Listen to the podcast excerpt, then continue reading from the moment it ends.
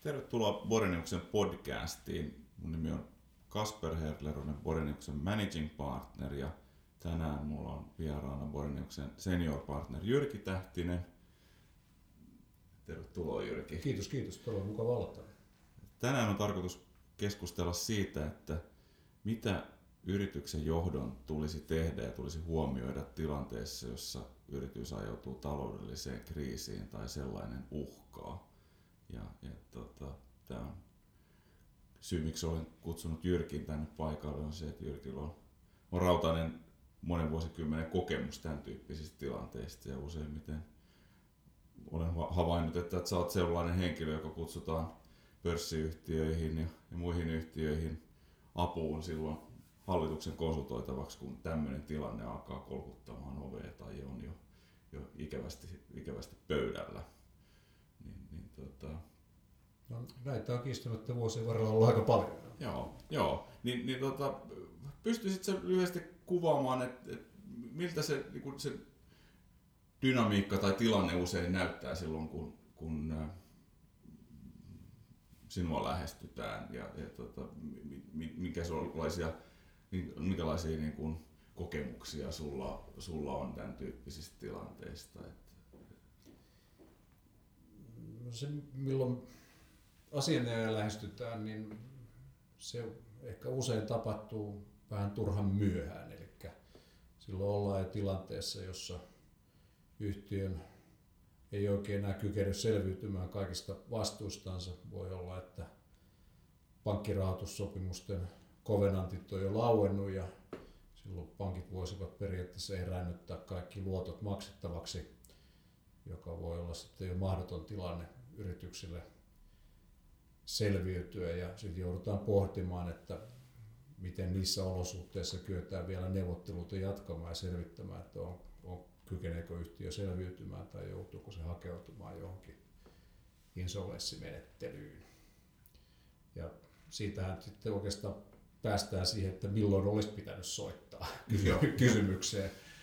Ja eh, silloin kun yhtiöllä rupeaa menemään huonosti, ja kun sanon huonosti, niin se käytännössä tarkoittaa sitä, että että niin liiketoiminta on muuttunut sitten jo käyttökatteeltaan tota, niin selkeästi huonommaksi kuin sen yhtiön oma liiketoimintasuunnitelma. Se voi jopa tietysti olla muuttunut jo käyttökatteeltaan negatiiviseksikin, mutta kuitenkin sillä tavalla merkittävästi huonontunut siitä, sanotaanko business caseista, jolla yhtiö on hakenut rahoitusta ja jolla hallitus on ikään kuin, tota, noin niin, joka varahallitus on budjettinsa ja liiketoimintasuunnitelmansa rakentanut. Ja niissä olosuhteissa niin hallituksen pitäisi korostuneesti seurata yhtiön kassan riittävyyttä ja, ja sen niin kuin käsillä olevan tiedon ja ennusteen valossa sitä, että tuleeko yhtiö selviytymään rahoitussopimustensa kovenanteista ja kovenanteista, kovenanteilla tässä tarkoitan sitä, että pankkirahoitussopimuksessa on yleensä erityyppisiä erityisehtoja. Kovenatteja kutsutaan siis taas erityisehdoksi. Siellä voi olla esimerkiksi se, että, että käyttökatteen täytyy olla tietyn suuruinen tai velkaa saa olla vain tietty määrä suhteessa tota, noin, niin, käyttökatteeseen ja, ja niin edelleen. Ja jos sitten on nähtävissä, että vaikka seuraava tällainen rahoitussopimusten kovenanttien tarkastelupiste on ollaan kesäkuussa ja seuraavaa vaikka, vaikka tota, noin, niin vuodenvaihteessa, niin hallituksen pitäisi peilata ikään kuin sitä käsillä olevaa tietoa siitä, että miten se liiketoiminta on menossa ja pyrkiä sitten ymmärtämään, että onko olemassa merkittävä riski siitä, että, että yhtiö tulee rikkomaan nämä ehdot. Se ei tule, se käyttökate ei riitä tai No, jos, jos, jos meillä on tämmöinen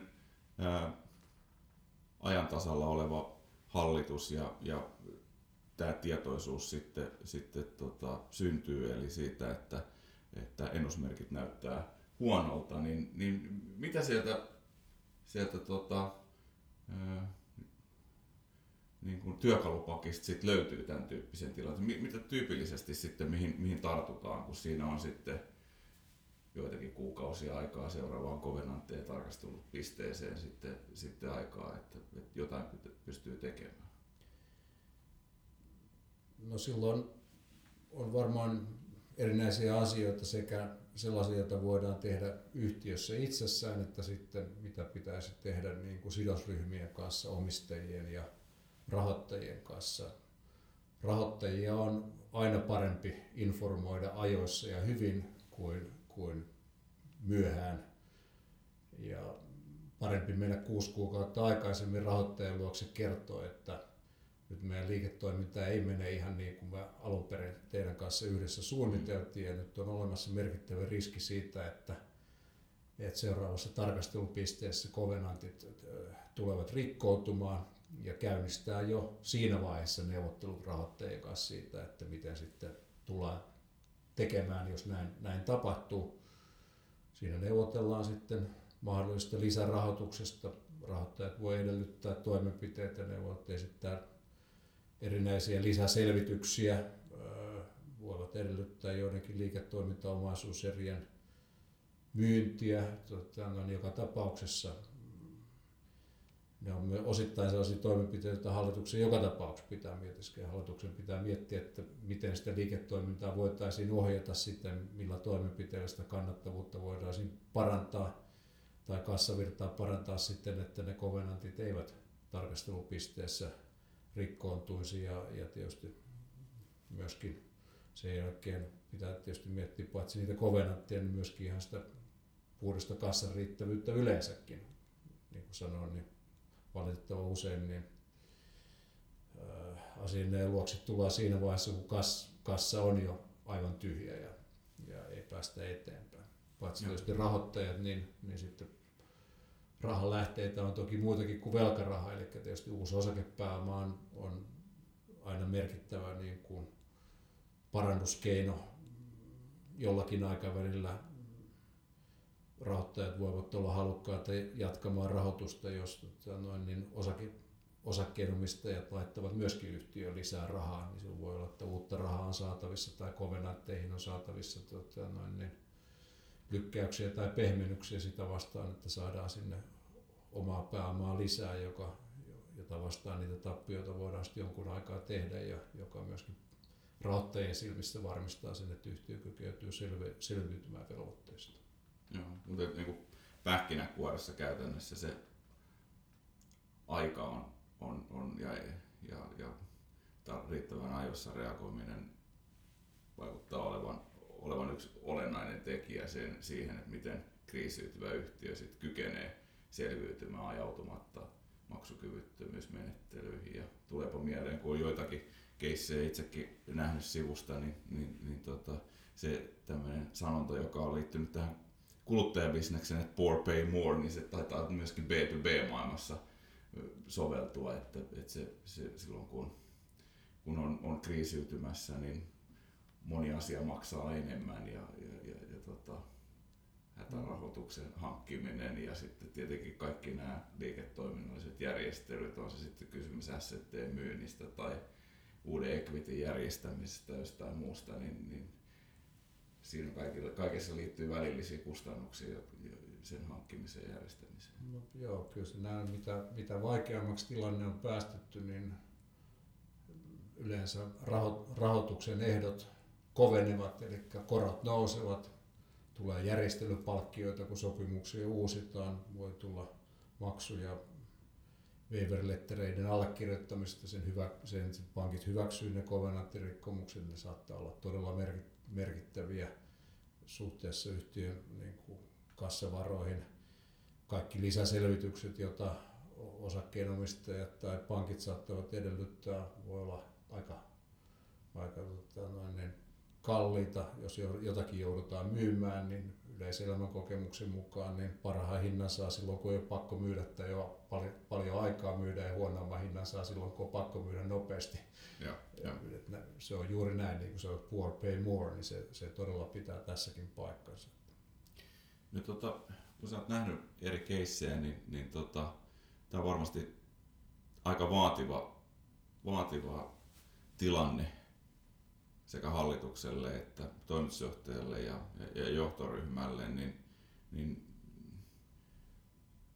voiko tämmöistä voiko tämmöistä tilannetta varten varautua sitten, sitten tuo yritysjohto ja, ja, ja tota, minkä, tyyppiset, minkä tyyppiset johdot on sitten sun kokemuksen perusteella menestynyt näistä, näistä harjoituksista? Onko, onko sitä yhdistäviä tekijöitä sitten? Niin kuin taas tulla sanottu, niin paras varautuminen on se, että ryhtyisi järjestämään asioita ajoissa. Että, että sitten kun me ollaan siinä tilanteessa, että ne pankkirahoituksen kovenantit on, on rikkoontuneet ja pankilla on halutessaan mahdollisuus eräännyttää lainat heti maksuun. Yhtiöllä on muitakin velvoitteita, joista se ei ehkä kenties ihan täysmääräisesti enää kykene suoriutumaan, vaan se pitkittää jo maksuaikojansa tavaran toimittajille tai muille, eh, niin paineet nousevat niin kuin merkittävästi kovemmiksi ja tietysti on, että siihen, siihen tilanteeseen niin ei oikeastaan pitäisi varautua, koska sinne ei pitäisi joutua. Joo. Mutta että jos, sinne, jos sinne joutuu, niin kyllähän sinne, siellä keskimäärin parhaiten pärjäävät ne, jotka, joilla on kova paineensietokyky tai aikaisempaa kokemusta näistä. Ja, ja ehkä se syy, miksi tota, noin ne sitten äh, tällaista tapahtumista niin kuin kokemusta ovat asiana ja ovat sitten aika monelle hallitukselle näissä olosuhteissa tarpeen. Eli tarvitaan joku, joka on ollut riittävän monta kertaa siinä painekattilassa mukana ja kykenee auttamaan sitten johtoa luovimaan siinä tilanteessa ja ymmärtämään, tota, niin, mikä on niin kuin juridisesti mahdollista tässä tilanteessa ja mikä ei ja mistä voi mahdollisesti aiheutua jopa henkilökohtaista, joko taloudellista riko- tai rikosoikeudellista vastuuta, jos asiat hoidetaan huonosti tai dokumentoidaan Joo, joo ja varmaankin tietty ulkopuolinen näkökulma kriisitilanteessa niin, niin auttaa sitten myöskin tekemään tarvittavia ratkaisuja. Että se, se auttaa siihen, joskus se auttaa siihenkin, että, hallitus voi sanoa rahoittajille tai jollekin muulle taholle, että me olemme ottaneet tarvittavan määrän juridista neuvoa ja tota, niin neuvo on se, että e, vaikkapa, että jos te ette suostu vahvistamaan, että haluat, olette valmiit jatkamaan meidän kanssa neuvotteluita, niin meillä ei ole muuta vaihtoehtoa kuin hakeutua yrityssaneeriksi tai konkurssiin. Tai, että se voi tuoda myöskin sellaisen niin kuin selkänojan niihin neuvotteluihin, että kyetään sitten Joo. riittävän selvästi sanomaan, että mitä voidaan tehdä ja mitä ei voida tehdä. Sä tuossa viittasit siihen, että, että, että tota, tämmöisiin tilanteisiin voi liittyä myöskin erinäköisiä vastuuasetelmia ja, ja se, mikä yleisesti ottaen on, on tiedossa, on se, että suuri määrä erinäköisiä vastuunselvittelyitä tässä suomalaisessa oikeudellisessa maailmassa, niin, niin ehkä tiivistetymmin liittyy siihen tilanteeseen, kun yritykset ajautuu insolvenssiin, niin silloin siitä useimmiten siellä syntyy kaiken näköisiä muitakin vastuuselvittelyjä. Ja, ja, ja tota, mutta pystyisit lyhyesti meille, meille, meitä briefaamaan siitä, että mitkä on niinku niitä, niitä semmoisia semmoisia keskeisiä vastuuriskejä, jotka, joita niinku tämmöiseen insolvenssi tilanteeseen liittyy tai, tai uhkaavaan sellaiseen, josta pitäisi olla, olla tietoinen. No jos sanotaan, että, että siinä vaiheessa kun minut kutsutaan paikalle, niin sieltä selkeytimestä tulee muutamia vakiokysymyksiä ja ensimmäinen niistä on silloin kun yhtiö on julkinen yhtiö, että onko sen, onko sen oma pääoma enää tallella.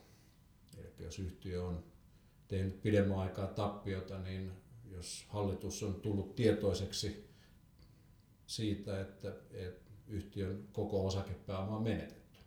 Ja osakeyhtiölaki edellyttää, että hallituksen on viipymättä rekisteröitävä siitä tieto kaupparekisteriin. Hallitus ei voi ikään kuin heittäytyä tietämättömäksi tai laskukyvyttömäksi sen suhteen, että jos osakepääoma on 100 ja lasketaan yhtiön hallitukselle esitetyt tuloslaskemat, joiden tappio on 120, niin hallituksen jäsenten on pakko ymmärtää, että osakepääoma on syöty. Eli hallituksilla on ehdoton velvollisuus seurata sen osakepääoman olemassaoloa erityisesti tilanteessa, jossa yhtiö on tappiollinen. Ja nyt sitten se, mitä siitä seuraa, jos se rekisteröinti laiminlyödään, niin oikeuskäytäntö, joka perustuu osin edellisen osakeyhtiöllä ja osin ny- nykyisenkin jo sääntelyyn katsoo, että jos yhtiössä on sen jälkeen aiheutettu merkittäviä uusia vastuita, kun tämä osakepääoman menettämismerkinnän tekeminen tai rekisteröiminen kaupparekisterin laiminlyötiin, niin hallituksen jäsenet ja toimitusjohtaja voidaan mahdollisesti pitää henkilökohtaisesti vastuullisina kaikista näistä uudista vastuuta. Eli käytännössä niin niistä saattaa sitten tulla todella merkittäviä vastuita, eli vaikka osakeyhtiö on rajavastuuyhtiössä periaatteessa niin kuin omistajilla ja toimivalla johdolla eikä hallituksen jäsenillä olla henkilökohtaista vastuuta, niin tällaisen rekisteröinti-ilmoituksen laiminlyönti saattaa johtaa uusien yhtiön velvoitteiden, jotka jäävät sitten konkurssissa tai yrityssaneerauksessa maksamatta, niin henkilökohtaisen vastuuseen. Sitten vastaavasti... Varsin huomattava, huomattava on, joo, ja tietysti jälleen kerran, niin tietysti ei ole helppo harjoittaa yhtiön liiketoimintaa, jonka, jo, jo, jonka, joka on rekisteröinyt kaupparekisteri osakepääomansa menetetyksi, mutta se ei oikeastaan asia, jota voi pohdiskella enää siitä vaiheessa. Ja, vaan jos yhtiö on sitten ajettu niin huonoa jamaa, niin se, se, se merkintä on vaan pakko tehdä. Sitten se, ei ole, se on niin kuin malliesimerkki asiasta, jossa hallitus ei voi neuvotella joidenkin velkojen kanssa siitä, tekeekö se sen merkinnän vai ei, koska se per, silloin se niin kuin ikään kuin neuvottelee sitä omalla omakotitalollaan tavallaan siitä asiasta. Sitten on, on muutamia muita asioita. Julkisissa yhtiöissä tämä oman pääoman seuranta on sellainen, että siinä vaiheessa kun jos puolet osakepääomasta on menetty, niin pitää kutsua yhtiökokous koolle. Ja jos se laiminlyödään, niin sen se vastuuseuraamus voi olla käytännössä tämä sama, okay. eli henkilökohtainen vastuu. No sit, sitten meillä on laissa kielto rahoittaa liiketoimintaa laiminlyömällä julkisia maksuja ja velvoitteita. Eli pieni houkutus saattaisi olla sille, että kun ei ole enää kassaa riittävästi kaikkiin vastuusiin, niin hoidettaisiin tavarantoimitusvelkoja ja jätettäisiin ennakonpidätysvelat ja liikevaihtovelat ja tämän tyyppiset niin kuin julkisoikeudelliset maksut maksamatta. Mutta lainsäännös on yksinkertaistettuna sellainen, että jos tuomioistuin katsoo, että sitä liiketoiminta on tietoisesti ja pitkäaikaisesti rahoitettu laiminlyömällä näitä julkisia velvoitteita, niin siitä saattaa seurata sekä rikosoikeudellinen sanktio, eli sakkorangaistus ja henkilökohtainen vastuu näistä maksamatta jääneistä veroista. Eli se on toinen tällainen kysymyspaki, niin kuin ensimmäinen kysymys on se, että onko julkiset velvoitteet hoidettu, tai jos niitä on hoitamatta, niin, niin, tota, niin niitä, niiden määrää ei voi enää, enää niin kuin kasvattaa tilanteessa, jossa yhtiö on, on maksukyvyttömyyden äärellä. Mikä merkitys tässä, tässä tilanteessa on sitten se, että samalla tavalla kuin mainitsit, että voi avata keskusteluyhteyden pankkirahoitukseen ja muihin velkojiin, niin, niin sitten sit neuvotella veroviranomaisten kanssa. Onko, onko sen tyyppistä No siis veroviranomaisten kanssahan voi tehdä maksuohjelman, niin paradoksaalista kuin se on, niin meillä taitaa olla yksi hovioikeuden ratkaisu, jossa on katsottu, että, että vaikka verottajan kanssa oli tehty maksuohjelma, niin se ei, sekään ei estänyt välttämättä tuomitsemasta sak- sakkorangaistukseen siitä, että katsottiin, että että oli käytetty veroja niin kuin liiketoiminnan rahoittamiseen. Myönnän olevani kohtuullisen eri mieltä kyseisestä oikeuden ratkaisusta, mutta sellainenkin oikeuden ratkaisu meillä on, meillä on olemassa.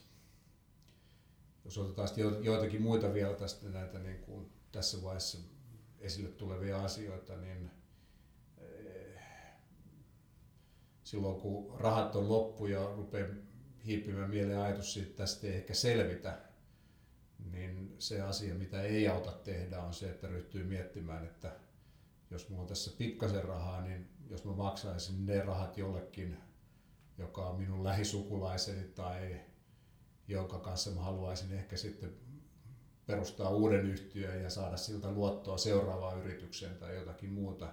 Ehkä tällainen niin kuin jo, joidenkin velkojen suosiminen toisten vel, velkojen kustannuksella tilanteessa, jossa yhtiö ei näytä enää selviytyvän, on hyvin vaarallista. Ja silloin kun ollaan tällaisessa tilanteessa, että rahat on loppu ja kovenantit on rikki, niin, niin silloin ei, ei mitään merkittäviä uusia lisävastuita ei pitäisi synnyttää, e, eikä, eikä niin kuin tietoisesti suosia jotakin velkoja muiden kustannuksella. Eli jos, jos maksuja ei kokonaan lakkauteta, vaan liiketoimintaa kuitenkin kyetään pyörittämään, niin silloin koitetaan hakea sellaista tilannetta, jossa vastuut eivät suhteellisesti kasva kenelläkään enää. Joo. Ja, ja nyt sitten tietysti niin kuin sanottu, niin näistä vastuista, niin jos sitten ikään kuin viimeiset rahat kassasta maksaa serkullensa, joka niiden kanssa häviää sitten tota, noin, ulkomaille, niin velkojen suosinta rikos saattaa olla aika ankarastikin rangaistu, että siinä niin kuin, sieltä voi tulla sakkoja tai jopa ehdonalaista vankeutta ensikertalaisillekin ja sitten voi ruveta jo tulemaan syyttäjä voi pyytää ja liiketoimintakieltoa mahdollisesti ja ne sanktiot niin kuin tiukkenee sitten jo aika, Joo. aika lailla. Joo. Se mikä tälle itsellä advisory-puolen tausta omaavana juristina tulee mieleen, on, on tämä modernin rikosoikeuden järjestelmä laajentuminen ja, ja, ja käytännössä sitten, sitten vastaan tullut semmoisiakin keissejä, jossa sitten, jos, jos tavallaan tapahtuu sitten riskejä toteutuu osana sitä liiketoimintaa ää, kriisiyhtiössä, niin, niin silloin, silloin helpommin luupin alle jää myöskin tarkasteltavaksi se, että onko sitä liiketoimintaa niin sen vaatimia investointeja ja toimenpiteitä ja resurssointia asianmukaisella tavalla sitten hallitus ja toimiva johto huolehtinut. Tulee mieleen työsuojeluasiat ja ympäristöasiat, niin tämän tyyppiset asiat sitten, sitten pintautuu, vaikka ne varsinaisesti tähän niin taloudelliseen normistoon liity, niin ne, ne, sit, sit, ne saa kuitenkin semmoisen liitynnän sitten siihen, siihen tota, taloudelliseen tilaan ja johdon velvoitteisiin. Niin, joo, asiat kumuloituu, että sitten kun rahaa ei ole käytettävissä, niin sitten tingitään, tingitään asioista, joista ei oikeasti pitäisi tinkiä ja voi syntyä niin kuin vaarallisia vastuukumulaatioita. Näin varmasti.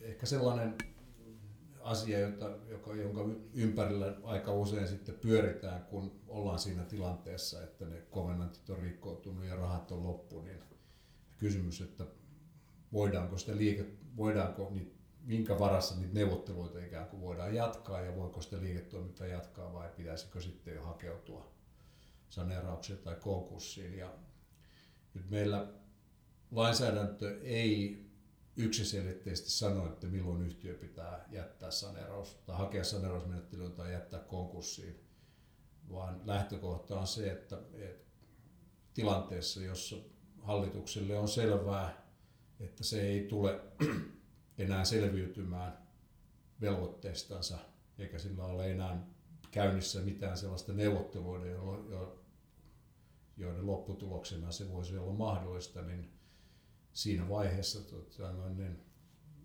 me ainakin neuvonantajina kehotetaan yhtiötä hakeutumaan sitten menettelyyn. Ja tähän käänteisesti tarkoittaa sitä, että pankkeille ja muille osapuolille niin on, ja niiden kanssa niin on tarvetta pystyä dokumentoimaan, että, että jatkorahoituksesta tai lisäosakepääomasta tai, tai vapaaehtoisesta velkojen leikkauksesta on, on käynnissä neuvottelut hyvässä uskossa. Ja niin kauan kun sellaiset neuvottelut ikään kuin dokumentoidusti on käynnissä, niin, niin silloin ja niin lopputuloksena yhtiö selviytyisi, niin silloin yhtiö voi vielä ikään kuin jatkaa toimintaansa. Mutta heti kun, kun ne neuvottelut ovat päättyneet tuloksettomina ja, ja osapuolet ilmoittaneet, että eivät ole enää valmiit neuvottelemaan, niin silloin käytännössä ei ole sitten enää muuta keinoa kuin saneeraus tai konkurssi. Ja, ja sitten oikeastaan siitä tullaan sitten siihen kysymykseen, että no kumpi sitten? Jos, jos sinne saakka joudutaan. Ja yksinkertaistettuna niin meidän yrityssaneerauslaki ei nykymuodossansa tunne osakepääoman leikkausta velkajärjestelykeinoja, joka tarkoittaa itse asiassa sitä, että jos yhtiölle saadaan vahvistettua saneerausohjelma, jossa voi olla jotakin liiketaloudellisia toimenpiteitä ja velan leikkaus, ja sitten yhtiö maksaa sen saneerausohjelman mukaiset velat, on sitten viiden tai seitsemän vuoden aikana siihen leikattuun määräänsä, niin sen jälkeen ikään kuin osakepääomalle palautuu taas arvo. Ja näin, näin, näin muodoin niin, niin me ollaan tilanteessa, jossa itse asiassa on, on lähestulkoon poikkeuksetta selvää, että, että yhtiön hallituksen tilanteessa, jossa ei ole sitten enää muuta vaihtoehtoa kuin se insolvenssimenettely, niin pitää parhaan keinon pyrkiä hakeutumaan sinne yrityssaneerausmenettelyyn.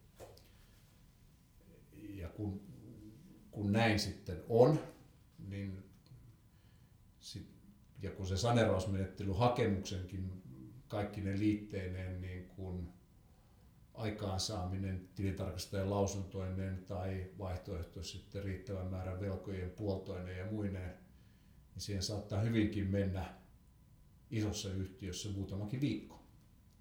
Niin tilanteessa, jossa joudutaan, ollaan maksukyvyttömyyden ääressä ja käydään tiukkoja neuvotteluita siitä, että saadaanko lisärahoitusta vai ei, niin lähestulkoon aina yksi workstream on sitten, eli yksi asia, jota hallituksen pitää tehdä, on siinä sivussa valmistella varmuuden vuoksi sitä yrityssaneeraushakemusta siltä varalta, että niissä neuvotteluissa ei pärjätä ja sinä päivänä kun ne sitten päättyvät, niin kyetään tarvittaessa niin tuntien sisällä hakeutumaan sitten saneraus, tai jättämään saneerausmenettelyn hakemus tuomioistuin käsiteltäväksi. Hei Jyrki, tämä on ollut mun mielestä erittäin hyvä keskustelu ja, ja, ja sulta on tullut napakkaasti tässä, tässä paljon, paljon, paljon kokemukseen perustuvia näkökantoja liittyen näihin yrityksen taloudellisiin kriisitilanteisiin. Jos nyt näin loppuun vedettäisiin yhteen, niin mitkä semmoiset kolme, kolme asiaa peukalosääntöä tästä keskustelusta sä haluaisit, haluaisit tota, erityisesti nostaa esiin? Kyllä varmaan se ihan ensimmäinen on, on tämä seuraa ja valmistaudu ajoissa, eli seuraa yhtiön niin kuin tuloksen kehittymistä suhteessa rahoituskovenantteihin ja, ja kassan riittävyyttä ja toimii riittävän ajoissa suhteessa ja. rahoittajiin omistajiin. Se on varmaan se ensimmäinen. Sitten jos joudut siihen tilanteeseen, että kovenantit rikkoutuvat ja, ja rahoitus alkaa ää, olla vähissä, niin sitten on näitä niin kuin vastuun kontrolloimiseen liittyviä asioita, varmistaa, että oma pääoma on tallella tai rekisteröi sen menettäminen tai kutsu yhtiökokous koolle, jos kysymys on julkisesta yhtiöstä. älä jätä julkisia velvoitteita maksamatta, eli rahoita sillä, sillä liiketoimintaasi.